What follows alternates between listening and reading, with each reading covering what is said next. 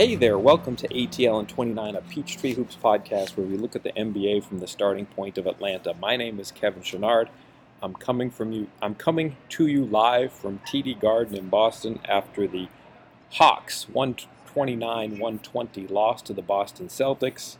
Uh, I'm kind of in the bowels of the arena, uh, so I can't promise you the greatest of audio quality today, but please bear with me. Today was quite a roller coaster ride for the Celtics and the Hawks. The Hawks at one time were down by 25 midway through the second half and, and probably came back to tie it with a 34 9 run. Uh, initially ignited by the bench, but carried over by the starters when they returned to the game. And after the Hawks came back to tie it, it was the Marcus Smart show. Uh, Smart to me is incredibly frustrating because there were at least two times in this game where he flopped all over the court like a beached whale that landed on Cape Cod. But uh, you know, he's an incredible defender. Uh, you got to give him credit for that, and it was his defense at the end of the game was the deciding factor. Uh, Lloyd Pierce had high praise for Marcus Smart after the game. I think the comments from Pierce are doubly interesting, uh, given what he said to ATL and 29 about a week ago about you know having a defensive mindset and wanting a defensive player who can you know really put a stamp on a game.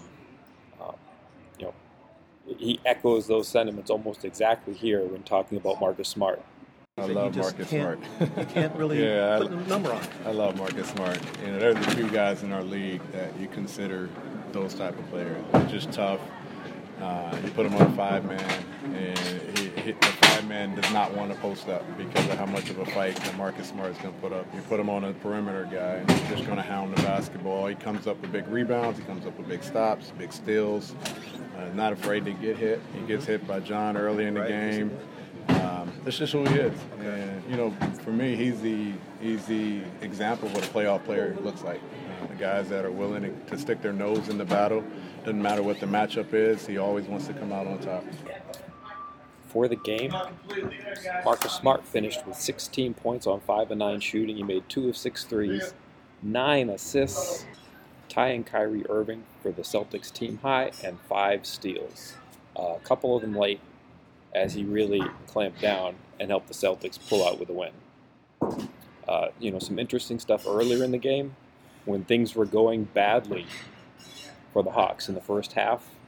Uh, the Celtics went with Smart at point guard, Kyrie off the floor, and the Hawks didn't really have anywhere. It was a big lineup, so the Hawks didn't have anywhere to put Trae Young defensively except on Marcus Smart. And you know the Hawks gave up quite a bit to the Celtics uh, defensively with the Celtics on offense, uh, and Marcus Smart running things from down in the post. So you know he'd, he'd try to post up Trae, uh, but not necessarily always looking to score.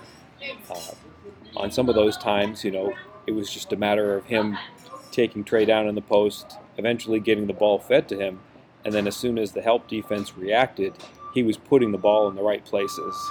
And uh, you know, it it gave the, the Celtics like a, a 7-0 run just going through that kind of offense uh, midway through the second half, a second quarter when things were going badly for the Hawks, and it prompted a timeout from Lloyd Pierce. So that was that was kind of an important stretch in the game where things got a little bit out of hand for the Hawks.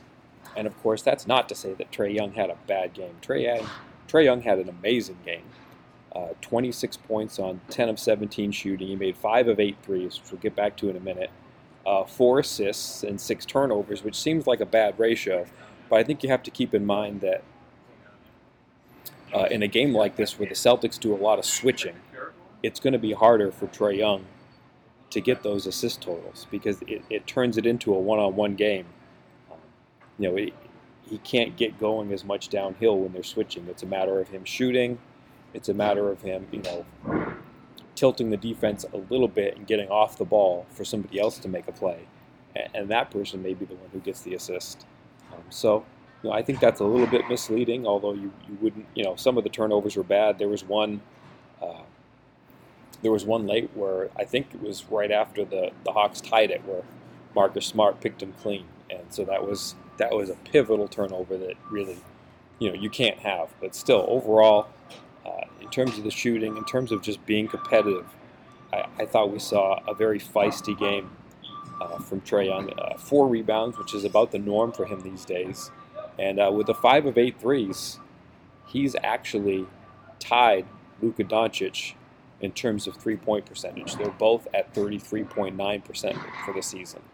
And there were many Dallas people in my mentions saying that's not what decided the rookie of the year race. But, you know, nationally, if you saw what was being said about Trae Young in November and early December when he was in the shooting slump, it was Trae Young can't shoot. Well, Trae Young can shoot. Um, and, you know, Luka would be a perfectly fine rookie of the year candidate.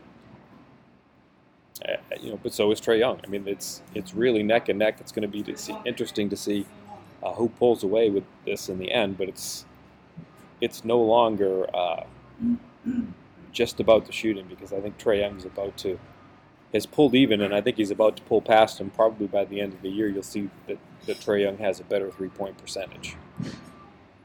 Speaking of the Rookie of the Year race, I asked Kyrie what he thought about Trae Young, and one of the things he mentioned was the Rookie of the Year race. You finished playing the season series with Atlanta. What are your impressions of Trae Young at the end of his rookie season? I mean, I'm, I mean, know, I'm, I'm greatly impressed. Um, you know, just to see his evolution from, you know, uh, was October all the way till now. Um, you know, he, he's definitely, uh, you know, in contention with uh, Luka for, uh, you know, rookie of the year, and uh, you know, this is probably the, one of the close, going to be one of the closest races in a in a little while, um, just for how successful those guys have been. Um, but he's just, just been growing and maturing, and uh, they're, you know, coach uh, is putting him in a, in a, great position to be successful. Coming off those double drags, him and John Collins have a great, great friendship, um, as you can see uh, on the court and off the court, and uh, it's just great to see young guys like that develop, um, coming in and kind of proving everybody wrong. You know, his first year you know, first in October, everybody was like, he's too small to play, he's this, he's that, and now it's like, oh, well, he's actually a great, he's gonna, he actually has potential to be a special player in league. So I'm excited to go against them for the next, you know, however many years we go against each other. Terry, you faced De'Aaron Fox the other night now, it's right? Does it excite you when these young point guards come at you, or you're the guy, or you're one of the guys that you look at and go, like you when you were young, you probably went at Chris Paul and some of those guys when you went into the league. Does it excite you to be that, that kind of guy that they go after? Absolutely. That makes it fun. I mean, it goes out there and makes it worth it, you know, going out there and playing against those guys because um, obviously it's a challenge for them.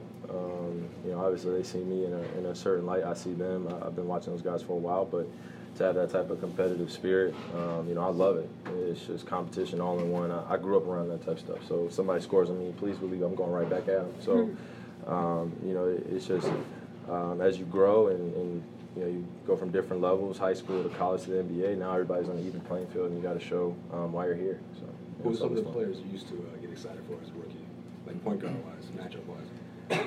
Well, I mean, my year was uh, my years were coming in were a lot, uh, a lot more unique, just because um, Steph was ascending. Russ was ascending. Those guys were, you know, making finals. Uh, just now getting the development with their teams. You know, Klay went to Golden State to be drafted, and the point guard role just started to evolve. John went number one, I went number one. Um, so it was very, very competitive um, in terms of who was going to come out the best of, you know, top five point guards. It's always switched, you know, and then CP was leading that group at, for a minute. So was De'Aaron, and then, you know, it just just starts to shift as we all get older, and um, you know, the young guys are coming from my spot, and I'm watching them as well, just like I was coming from CP. You know, CP was my favorite player before I came into the league, so seeing him work and do um, you know great things on on the floor was special for me, and then going against him was even more special. Um, you know, but like I said, and then coming to the league, you got people like Jose Calderon. Bust my ass the first time I came into the league. I still can't believe that shit. Like, like I still, like, I just couldn't believe it. He gave me 22 and like 14. I'm like, Jose Calderon. I'm like, but he was, you know, around that time in 2011, and for Toronto, he was a great piece for them. Um, you know, and, and I held on to that, and every time I see him, still to this day, like I'm still going at him. So. Um, you know, you, you, try to spark motivation in guys when you go against them, and you know, like coming up in Denver, um, on on, um, on Monday. I haven't forgotten, um, you know, what uh, we did up in Denver, and it's going to be a great competitive game. I'm looking forward to that. Uh, so you heard Kyrie there talking about the rookie of the young race. I think he's he's given Trae Young equal odds at this point. It's a two-man race, and I think Kyrie's saying there that it's it's too close to call. Uh, you also heard that he said that Trae's been fantastic coming off those double drag screens. Uh, go read my Dewayne Dedmon story for this week, right? I mean, it's Trae Young, it's John Collins, but it's also many, many times Dewayne Dedmon in there doing the good work with them. Uh, Dewayne had, you know, to be blunt, Dewayne had an off night tonight. Uh, there were times where, uh, you know, doing that double drag screen action, what the Celtics were giving up was was Dedmon open at the three point line. Um, and there were other situations where, you know, the thing that the Celtics were really going to give up there was Dedmon shooting from three. And he just didn't make the shots today. Uh, Dedmon played 30 minutes, made two of 10 shots, was 0 5 from three. Uh, but he competed. Three steals, 13 rebounds. You know, Dewayne Dedmon's a great player, and he had a bad shooting night. So Boston wins. Atlanta gave a good fight, and, they didn't win. But it, it's exciting to see the Hawks compete with a team like Boston. Uh, they just, you know, they miss some shots. And go read my Dewayne Dedmon story. uh, moving on, and again, I apologize for the audio quality. The uh, part of the reason for the early matinee in this game was that the the Bruins are playing tonight, and so all around me is the hustle and bustle to get ready for a hockey game. And with the early tip, Lloyd Pierce was asked some questions about how to start games, and okay, it's officially crazy in here. Uh, but Lloyd Pierce was saying, you know, one of the things that was happening to the Hawks early in the season was, you know, a couple of months into the season, they looked at how the first six minutes of the game were going, and the Hawks were routinely getting buried in the first six minutes, and that they were the league worst team. Uh, you know, cumulative point total like minus 150 for the first six minutes of games. And he said that became a point of emphasis, and they got better at it. And then today, uh, not a rousing start, but kind of a little bit of a lagging start for the Hawks in this one. Uh, but then it was really when the bench came in in the first half that things got a little bit ugly. Uh, and of course, you know, in a flip and a turn of events, it was the bench that got him back in it. So you win some, you lose some there.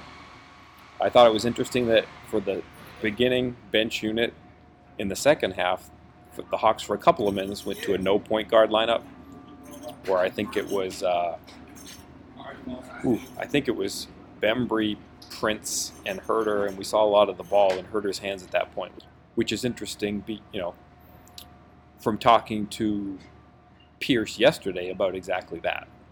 Uh, if you go back to our last episode, you can you can hear Pierce talking about exactly that topic. Huerter almost made the play that could have possibly won the Hawks the game.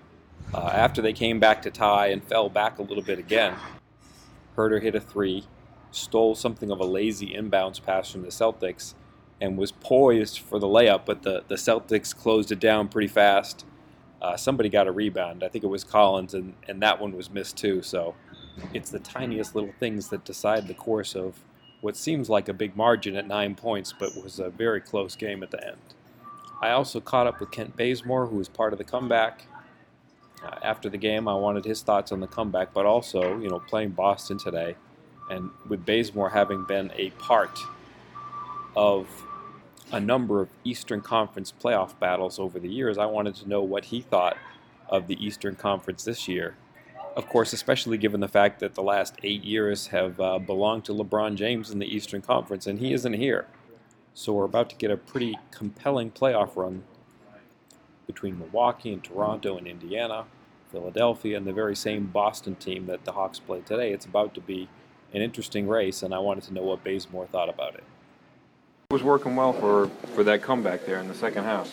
Uh, I think defensively we ramped up our pressure, man. Um, you know, we, we, talked a lot out there and um, rebounded the ball, and we just got our ran, um, you know, moved them around offensively, and we got, got some easy looks. Uh, you know, obviously Vince was, was good for us, um, you know, making some making some big threes, and um, you know, just all around effort. Alex Len, you know, being being seven feet tall, just use the size out there. So uh, you know, collective effort uh, for those five guys out there, and you know, we just kind of when we were down 20, we just wanted to go out there and kind of. Uh, you know, just play the right way, and whatever happens, happens. I know you still got some games coming up, but you know, for for what eight years now, it's been LeBron in the Eastern Conference. Right, right. Now it's these guys that you played today, Right. Philadelphia, Milwaukee. Right. What do, you, what do you think about this race? Um, Who looks good to you? Um, obviously Milwaukee. Uh, you can't overlook them. With the year uh, Giannis is having, and uh, Khris Middleton as well, and you know some pieces they got late in the year. Uh, Mirotic and uh, Pau Gasol. Um, obviously Boston's super super talented. Um, and Philly talented. I mean, it's, it's wide open. It's all just you know who who comes to play. I, mean, I remember watching the finals two years in a row when it was the Heat Spurs and. One year Manu had a really, really great series, and the next year, uh, you know, he didn't. So Was that one of the, was one of those years the year that Danny Green went crazy? Yep, yep, yep. and then you know, Manu and D Wade had you know flip flop series. Like one year one guy played really well, the next year the other guy didn't. So um, you know, it's just all who brings it. You know, who's ready for that moment. And you know, I think the pressure of you know of it being wide open may shake things up, may cause guys to press a little bit. May, you know, so you never know. Um, but it'll be fun to watch. I'll definitely be tuned in in the Eastern Conference. You know, this is my this is my you know conference home, so I'm gonna try to see uh, you know, how guys react and how teams you know do down the stretch. Thank you.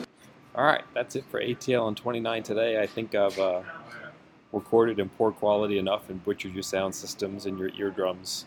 I think I've done enough of that for today. So, uh, as always, subscribe, rate, review. I mean that as actual things and not just catchphrases. If you could do that, I would really, really appreciate it. And uh, we'll try to catch up with you again soon. Thanks for listening.